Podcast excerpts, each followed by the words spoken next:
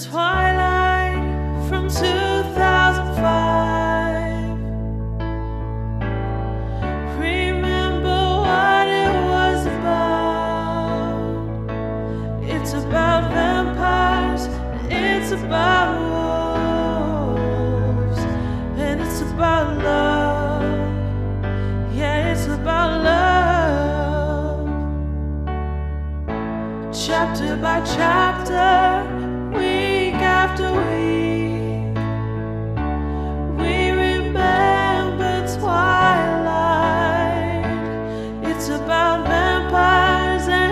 about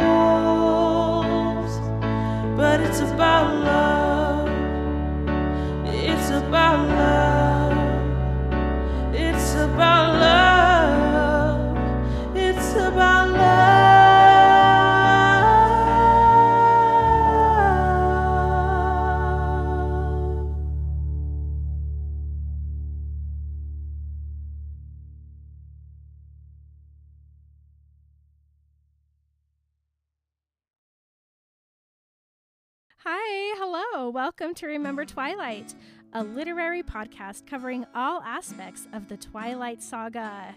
On Remember Twilight, we talk about all things openly mental health, relationships, sex, religion, fashion. We also understand that there are conversations that will come up that we might not be able to do justice.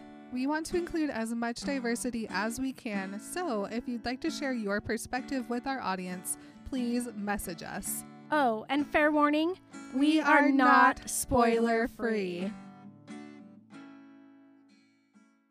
Um, special, special, special, special Bree Tanner. Oh, hi. Hi, everybody. It's a special special. Yes, uh, my name is Marin, And I'm Emily. and this is a special episode of Remember, Twilight, where we are doing a chapter, well, no, just a short section of the short second life of Bree Tanner. Yeah, it's a special, special short short, you might say. The pages that we are covering today are from 77 to 100, Mm-hmm. and these pages coincide with chapter 17 of Eclipse. Heck yeah. So let's do it. What was Bree doing last we saw her? Well, she was hanging out at the top of a tree Yep. 18 miles away from a gingerbread house, but she could still hear and see everything that was happening in Yeah. it. She was with Diego, who Yes. they are becoming best friends forever. The very best. And they're listening to these creeps in the gingerbread house. Yeah, Diego's like, it's just kissing Bree, but No. we know what it is. It was not just kissing, it was clinking and and uh, rubbing of granite on granite, hmm which I mean, there's no other explanation for that. And then who should come creeping along creepily? Oh my gosh, I freaked a little when I read this because, like I said before, I don't remember this book. and suddenly, Bree sees four cloaked figures enter the clearing, walking so perfectly. And she's like, "Who are those people?" she First of all, the way she describes them is so good. She goes, "Weird people." But just humans all the same because none of the vampires I knew had matching goth clothes. Yeah, obviously only humans are embarrassing enough to match. So this has to be people. But then she watches them a little bit more and she's like, they're moving too nicely. So they're ghosts. They've got to be ghosts. Matching goth ghosts. No, guess what, Bree? They're just creeps. They're just the worst vampires. okay, first of all, goths. yes. Perfect, perfect description of who Uh-huh. they are. Completely. Second of all, nerdy goths Correct. who walk in a perfect diamond a diamond. formation. Not a square, mind you. They are so diamonding. nerdy. So nerdy. Who would like literally be like, this is a choice and we're going to make it? Well, I feel like Aro definitely is like, guys, okay, depending on how many people go out, we have different shapes that we're gonna make. so if it's a it's if it's a quartet of people, you have to diamond. That doesn't make any sense You though. have to diamond no matter what comes across your path. You must maintain the diamond. Shortest to tallest. Most important to least important. Jane's in the front. Okay. Always. Alec and whoever, and then tall guy in the back. And then, yeah, Dimitri bringing up, or Felix bringing up the rear, Alec and Dimitri flanking the Seriously, points of the diamond. never was I more convinced that the Volturi are just complete role playing nerds than reading Short Second Life of Bree Tanner. Right. We need to ask um, Sharo to Yes. confirm my how many people, what shapes they make theory. Well, she's surprised too because she's like, I've never, I've never seen any vampires that wore weird things like this. But I'm like, you don't know very many vampires, honey. I mean, you know a lot for your own little like experience as a vampire, but there's a whole new world. yes, there is. Um, this is of course alarming, and Bree is like, "Oh, I wonder if these are like the enemies that Diego was talking about." and so she's like, "Probably we should peace out, right?" And so she, um, she's like, "Hey, Let's go. Diego, Let's go. And he's like, Diego is like, I've been alive a lot longer than you. I've never seen these weirdos. Yeah. I'm staying. definitely staying. And they watch as this diamond goes straight towards the house, up the steps, and they just let themselves in. And so Bree's like, maybe Uh. they know each other.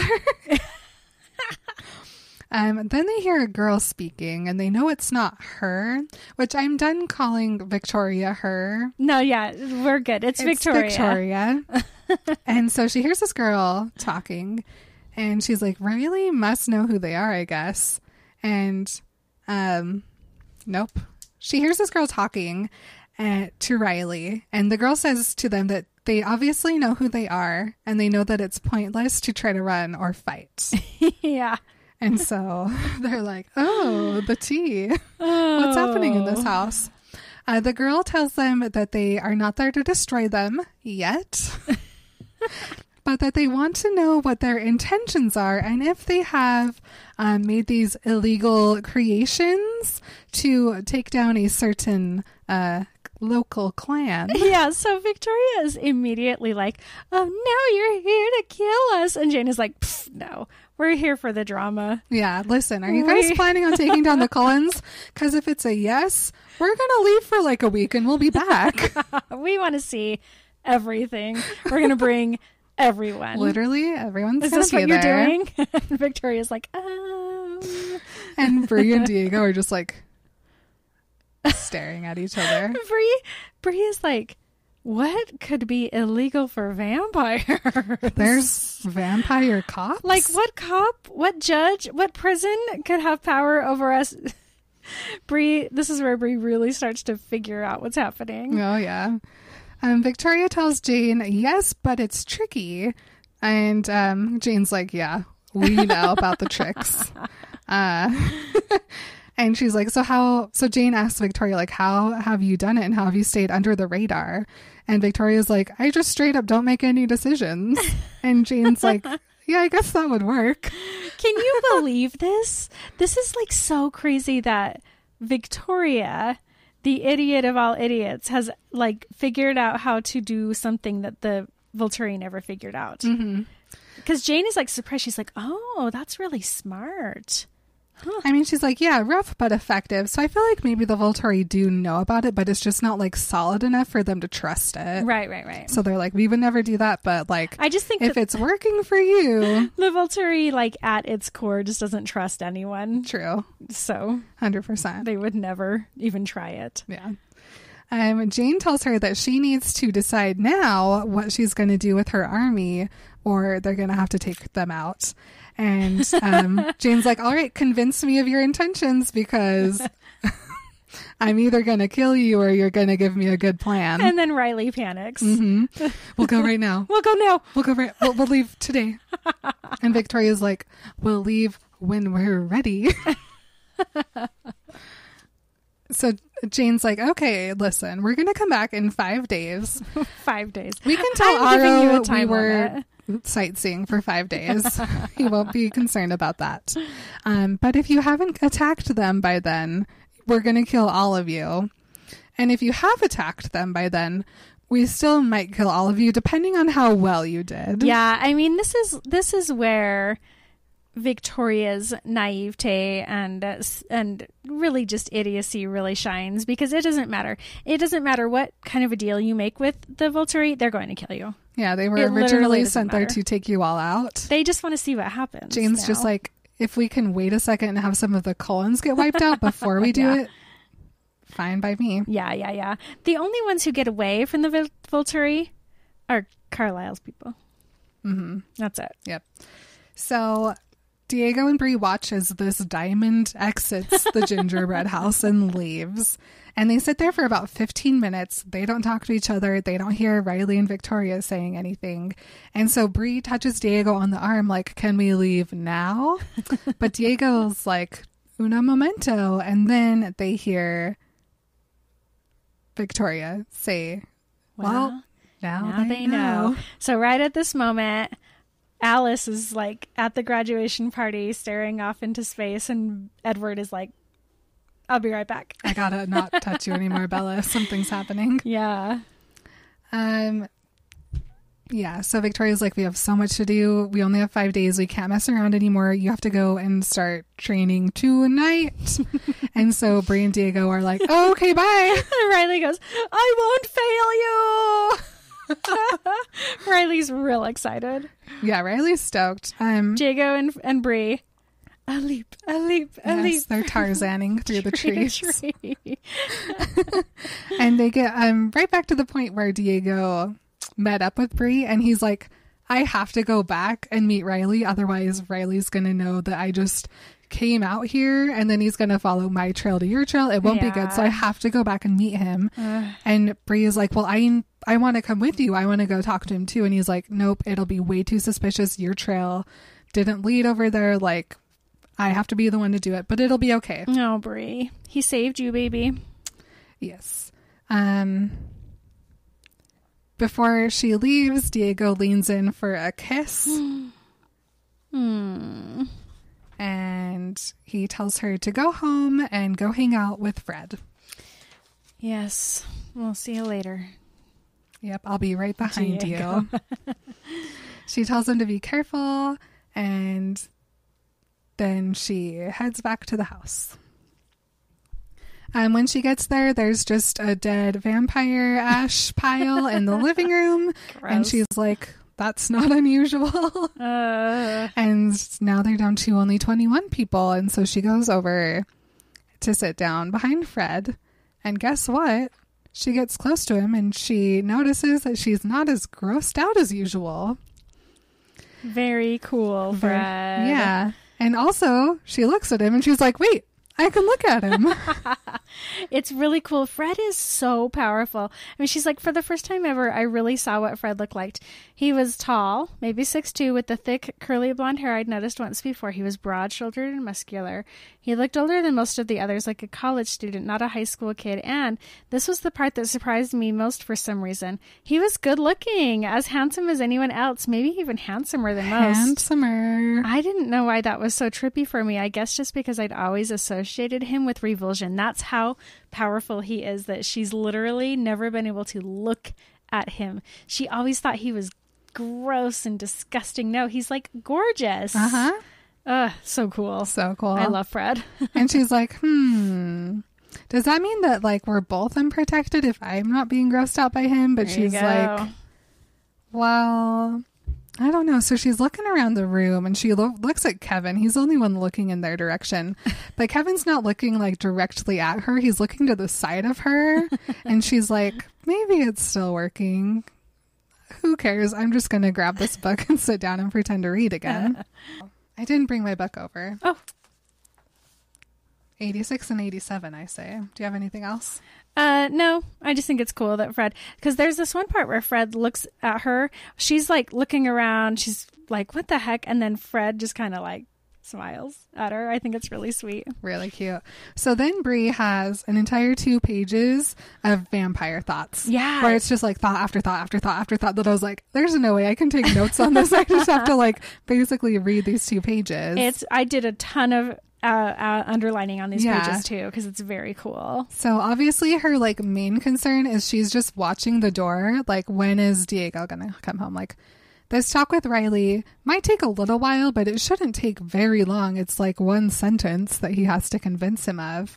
And so while she's sitting there, she's like, okay, so obviously there's some kind of police vampires that exist because whatever happened with those diamond walkers, can't tell. Um, all of us are supposed to be an army, I guess, which is an illegal army for some reason. Don't know. Um, whoever this lady is, she has an enemy, but maybe she has two enemies now. Do you think? Because I think the the more enemies you have, maybe the more wrong you are. Do you think? I just feel like if your whole thing is like, I've got enemies that I must destroy, maybe look a little bit into the mirror. Yeah, I no, don't it's know. um, what's the common denominator amongst all the people who have problems with you? And if it's Exactly. just you, if you're the one who's just always like, ugh, drama, but you're the one who's noticing it constantly, maybe it's you. I don't know. I'm just saying. Mm-hmm. good point. Maybe. Good point. Um, Bree now knows that they're going to be doing something in five days, or these cloaky guys are going to come back. Um, but we're apparently going to train for this thing. um, she thinks about how, um, how Riley's really happy with all the numbers that they have. Um, and then she thinks about these two people who Riley told them all were burned by the sun, except Riley didn't use that terminology. He said that they had lost them to the sunlight. And so she's like, does that mean that maybe they figured out what we figured out? And did they maybe go and tell Riley? And did he kill them for this? Did they leave? like she just is like trying to think back to like exactly how that all folded out and trying to think of if they didn't actually burn in the sun, then what do all of the things I know of surrounding their situation actually like apply? Like how what else could it possibly mean? Imagine trying to run a cult. Seems exhausting. It's so hard, right? so many people asking questions and figuring things out, and then you have to kill them every time. Every time. It's obnoxious. dead. I would never make it as a cult leader. I'm too lazy. I would thrive, I think, honestly. no, I would just be too tired. After like two weeks, I'd be like, oh, I can't do this anymore. I would have to have someone else do the like speeches. but I could totally like run. You're the behind the the scenes lady. Yeah, I'm the first wife. True. You would be good at it. That's in my skill set. anyway, so now Bree's thinking about what Riley's part is in all this, whether or not he actually knows the the truth of the things that he's telling, or if he's telling them to keep all of them in the dark, whatever. And so finally she comes to the conclusion that they all have been lied to and that they lied to, you know, all of these people and that they um they're all lied to to force them to come back to a home base every single night Right. so that no one's getting the idea that they can leave and go be out on their own. Right. So I wrote in my margins in the next few pages how you create a cult with and your fo- how you like keep your followers in line. So the first thing that he, on page 88 that they talk about is that you have to maintain control through fear.